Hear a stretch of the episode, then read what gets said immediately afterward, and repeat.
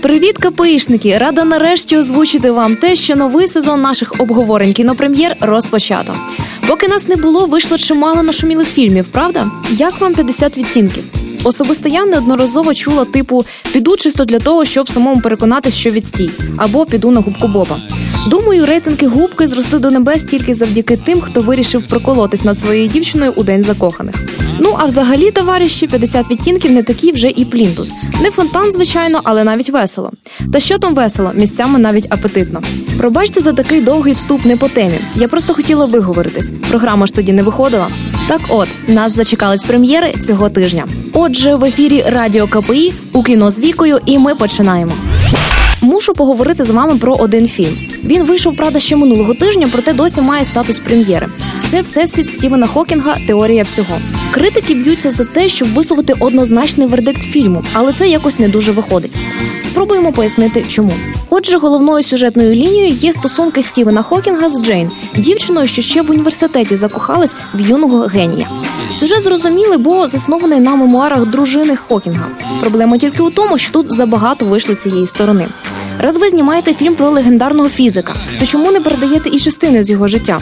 Рейтинги очікування у стрічки були мега високими, і режисер знав, що так буде. Але люди хотіли побачити історію Хокінга фізика, людини, яка, незважаючи на всі перепони, стала видатною. Навіть і шмарклів можна було вже тоді додати. Та коли дивишся фільм, таке враження, що головний акцент у ньому на інвалідстві. Так багато цього страждання, болі і гримас.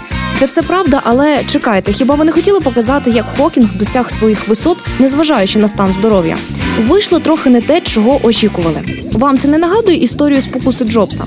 Так хотіли розказати, так хотіли показати, що ж понавтулювали в фільм, чого хочеш, тільки не того, чого треба. Все, виговорилась. Якщо ви ще не були на цьому фільмі, обов'язково сходіть. Це вийшла така собі мелодрама з серйозним кульмінаційним моментом у кіно з 19 лютого. А 26 лютого на екранах країни стартує мисливець на лисиць. Не знаю, чому всюди зазначена ця дата, бо в більшовику він вже йде декілька днів. Отже, Ченнінг тату. Знаєте, вже можливо б нічого не казати. Він, звичайно, не естетхим, але тут теж є на що подивитись. Яка різниця навіть про що фільм, якщо вже на постері у нього такий сексуальний погляд? На жаль, це не те, про що я маю розповідати, тому повернемось до сюжетної лінії. Фільм заснований на реальній історії, тому це як книжка, по якій знято стрічку. Не знаю, що краще: спочатку прочитати все, а потім подивитись, чи піти на фільм, а потім читати, щоб не псувати враження від побаченого. Бо ми ж то знаємо, які виходять фільми, зняті вже по існуючому сюжету. У центрі уваги два брата Марк і Дейв Шульц. Обидва займаються боротьбою. Але тут один такий містер Дюпон пропонує молодшому, так би мовити, влаштувати сольну кар'єру, і той погоджується. І все б то нічого, якби ця пропозиція не була для нього грою в маніпуляцію. Критики жаліються, що після фільму виходиш з купою незрозумілих питань в голові. А це вже братці провал. Бо якщо фільм треба пояснювати, то це вже поганий фільм. Найбільше питань до дивака Дюпона не розкрили його особистість до кінця, так видно. Але що радує, татума ніхто не впізнає.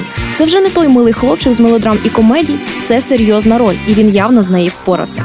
До речі, щоб вжитись у героя повністю, Ченнінг півроку до зйомок займався боротьбою. Похвально, так.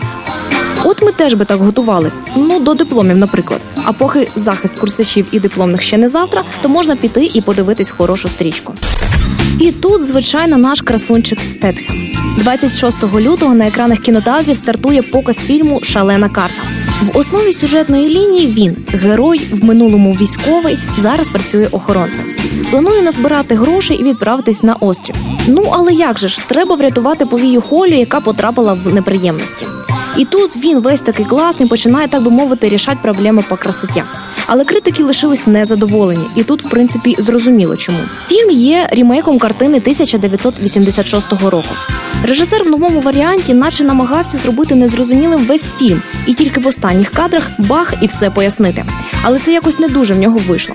Один з глядачів сказав: фільм нагадує розповідь людини, яка вже 300 разів це бачила і не хоче вдаватись у подробиці. Всі сюжетні лінії постійно обриваються, нічого не пояснюється, і тільки здається, от зараз вже все стане ясно, і тут оп, титри. І виходиш з кіно, як після сварки з дівчиною, коли в неї ПМС. Накричали тобі всякого, почали з одного, закінчили іншим. До суті не дійшли, але тебе вже вигнали. Не знаю, може вам вдасться краще проникнутися ідеєю цього фільму. Розкажете мені свої враження. На цьому наш кіногляд завершується. З вами була Віка. Зустрінемось у кіно.